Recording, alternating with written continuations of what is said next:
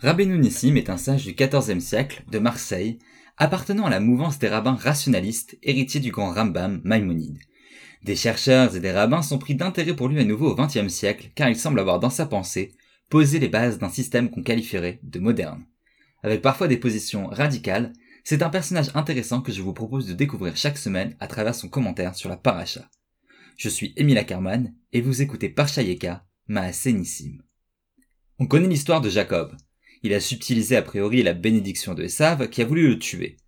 Au début de notre paracha, Esav arrive avec 400 hommes avec des intentions pas très bonnes et Jacob va diviser son camp pour tenter de lui échapper. Tandis qu'il fait traverser un torrent à sa famille, il se retrouve seul de l'autre côté et il est écrit qu'il lutte avec un homme.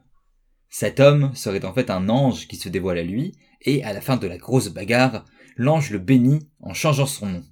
Il sera désormais appelé Israël car il a lutté contre Dieu. Pour les commentateurs, c'est une prophétie qui annonce soit le futur d'Israël et ses victoires en Canaan, soit la rencontre qui arrive avec Esav, ou encore d'autres significations. Et pour Nissim, c'est bien sûr avant tout un rêve. Un ange n'a pas de forme humaine, n'a pas d'existence physique, et ne peut donc lutter avec un être humain euh, physiquement. Par contre, cette rencontre a une portée symbolique tellement forte que Yaakov boitait véritablement à la sortie de cette rencontre prophétique. Parfois, nos expériences psychologiques peuvent être tellement fortes qu'elles ont des répercussions sur notre corps physique, ce qui est complètement validé par la psychologie moderne. C'est aussi pour cela que les juifs ne mangent pas de le nerf sciatique.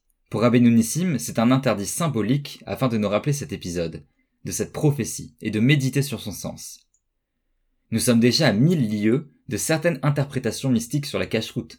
Pour Rabbeinu Nissim, il n'y a a priori aucune raison, soit mystique, soit hygiénique, de ne pas manger le nerf sciatique. En manger n'abîmerait ni notre âme, ni les hautes sphères immatérielles, et ne nous ferait pas tomber malade. Non. Le judaïsme, c'est être capable de renoncer à certaines formes de plaisir matériel au nom d'une idée, d'un symbole fort qui vise à transcrire dans la réalité un concept philosophique.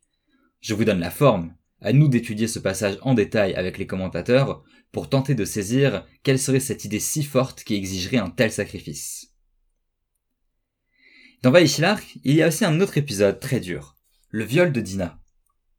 Pour une lecture très intéressante de ce passage, je vous invite à écouter en anglais sous-titré français un commentaire de ma femme sur notre chaîne YouTube Aïka France. Dina se fait enlever, violer, et ses frères vont ruser pour la venger. En faisant semblant de vouloir contracter une alliance avec toute la population, ils exigent d'eux qu'ils se circoncisent. Mais alors que la douleur des hommes est à son comble, Shimon et Lévi viennent et les massacrent tous. Yaakov, qui n'avait rien dit jusqu'alors, n'est pas très content, et il les admoneste fortement. Puis, dans le chapitre d'après, il leur dit Jacob dit à sa famille, à tous ces gens, faites disparaître les dieux étrangers qui sont au milieu de vous, purifiez-vous et changez de vêtements. C'est une transition bizarre. De quoi, parle-t-on ici? Rabbi Nissim vient nous dire ce que sont les dieux étrangers qui sont en notre sein. Et vous l'avez deviné, l'interprétation qu'il propose est allégorique. Le dieu étranger, c'est la colère qui a poussé Shimon et Lévi à tuer des hommes sans défense par la ruse. C'est le Yetzerara, le mauvais penchant, le dieu étranger dans l'être humain, en son sein. Ce qui nous éclaire donc sur sa lecture de l'épisode. Les actes de Shimon et Lévi sont condamnables et en aucun cas un exemple. On a aujourd'hui l'émergence de certains courants juifs qui veulent réhabiliter une forme d'interprétation guerrière de la Torah.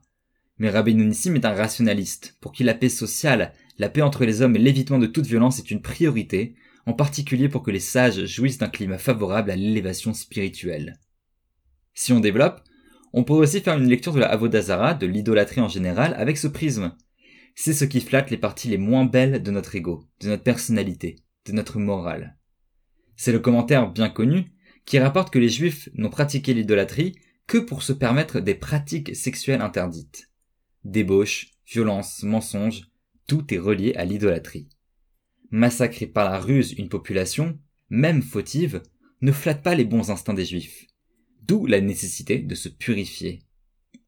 Je nous souhaite donc à tous de nous élever vers Dieu et sa Torah et de résister aux dieux étrangers qui subsistent en chacun de nous.